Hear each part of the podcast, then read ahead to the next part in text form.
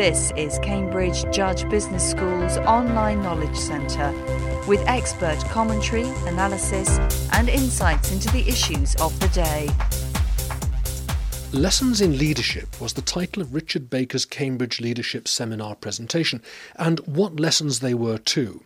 Among the youngest chairmen in the FTSE 100, he now chairs Whitbread, DFS, Virgin Active, and the Global Advisory Council for Aimia, owners of Nectar Card.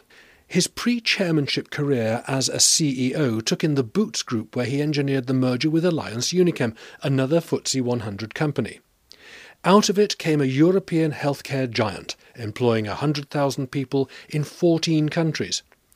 In his four year watch, share price more than doubled, creating £5 billion in incremental shareholder value. His remarks took in his work at Boots, Asda, and Mars. There were many lessons and many messages, but was there a single overarching takeaway for his audience? Yes, I think the key message is that strategy is very important in companies, but it is leadership that gets stuff done.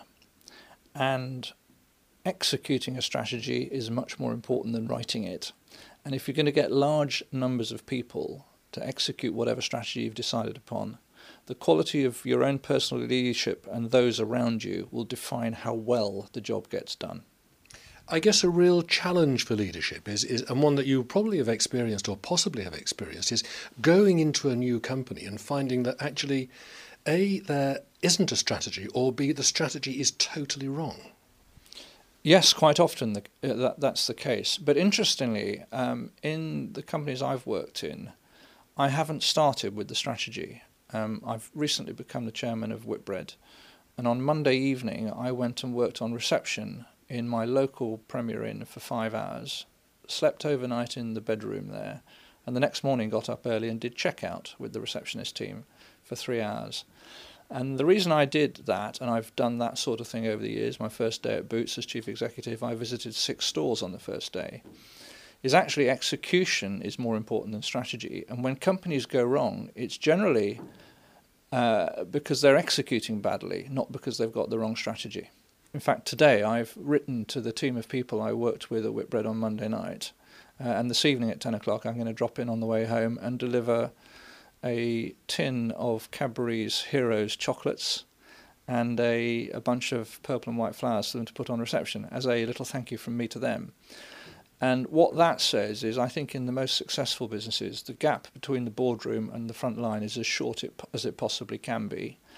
And even if you are in the boardroom in a non executive capacity, experiencing what your customers want and how well your employees are able to deliver it firsthand is completely vital.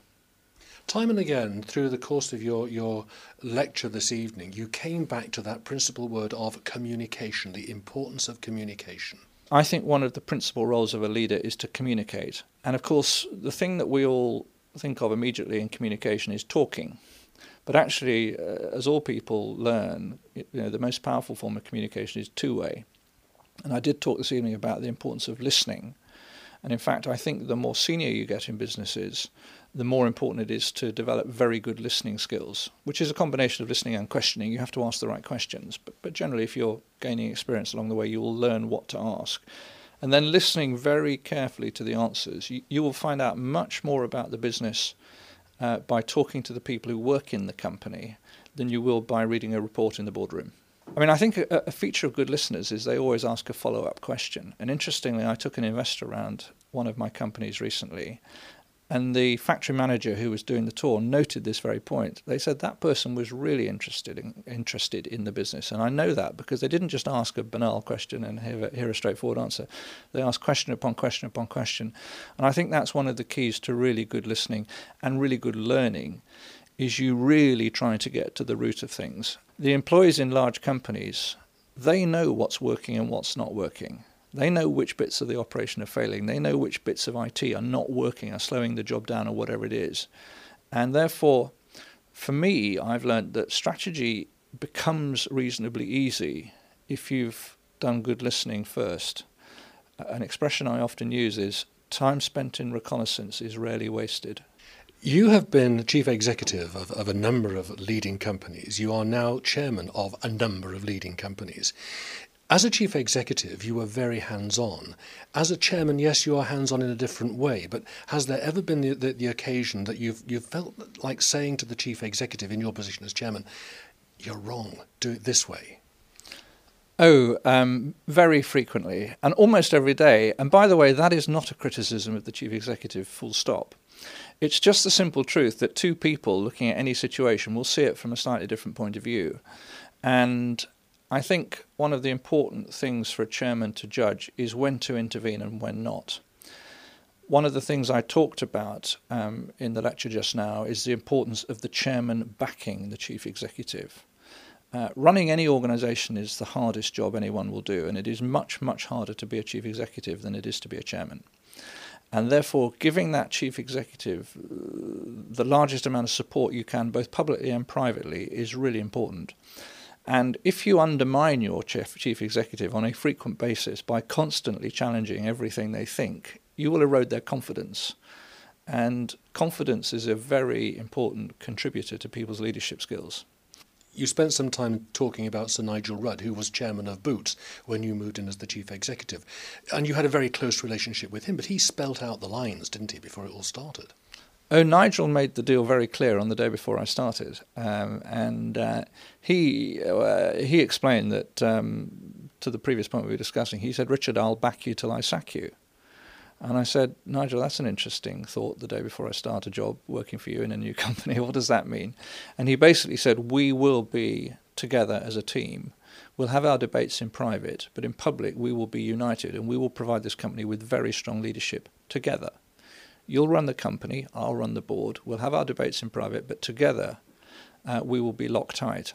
However, if the day comes where I can no longer support you, then we will have a relatively swift and grown up conversation about you leaving the company. And that's how it works. And has that maxim stayed with you right the way through your, your career from chief executive through to chairman? I think it has. I hope it has. I, I think having been a chief executive, I empathise uh, strongly with, uh, at the current time, the three chief executives who look after the companies that I'm the chairman of. And because I know how tough their job is and the trials and tribulations and the dilemmas that go into your head at three o'clock in the morning when you lie there staring at the ceiling, um, I, I try and give them maximum support. The truth about large companies is that the stuff that arrives on the chief executive's desk is the stuff that's too hard for anybody else to fix or too risky a decision for anyone else to take. And so the chief executive's day is full of impossible challenges. And therefore, a chief executive not only needs a good chairman who's going to manage the board, but they also need a counsellor, a therapist, a supporter, every now and then a critic. But you know that has to be kept in balance. I'm much more in favour of, you know, eight well done's and two have you thought abouts, as opposed to the reverse. Final point. Where do you stand? I suspect I know the answer, but where do you stand on, on this, this theory that a chairman and a chief executive can be one and the same person? I do not believe quite black and white on this. I do not think they should do the same job, uh, and I don't think they should be the same person. I also think it's, uh, and I think this is common thinking, so I'm not being radical in my commentary here, but uh, I think it's generally a bad idea for a chief executive to become the chairman. Firstly, I think there should be two separate jobs because there are two distinct jobs to be done. When a chief executive becomes a chairman, they will not allow things to change because anything that changes subsequently is by definition a, a, criticism of what they did previously. So it is much better to have an independent chairman uh, and a completely separate chief executive. I think that's that's a well proven model. Richard Baker, thank you very much.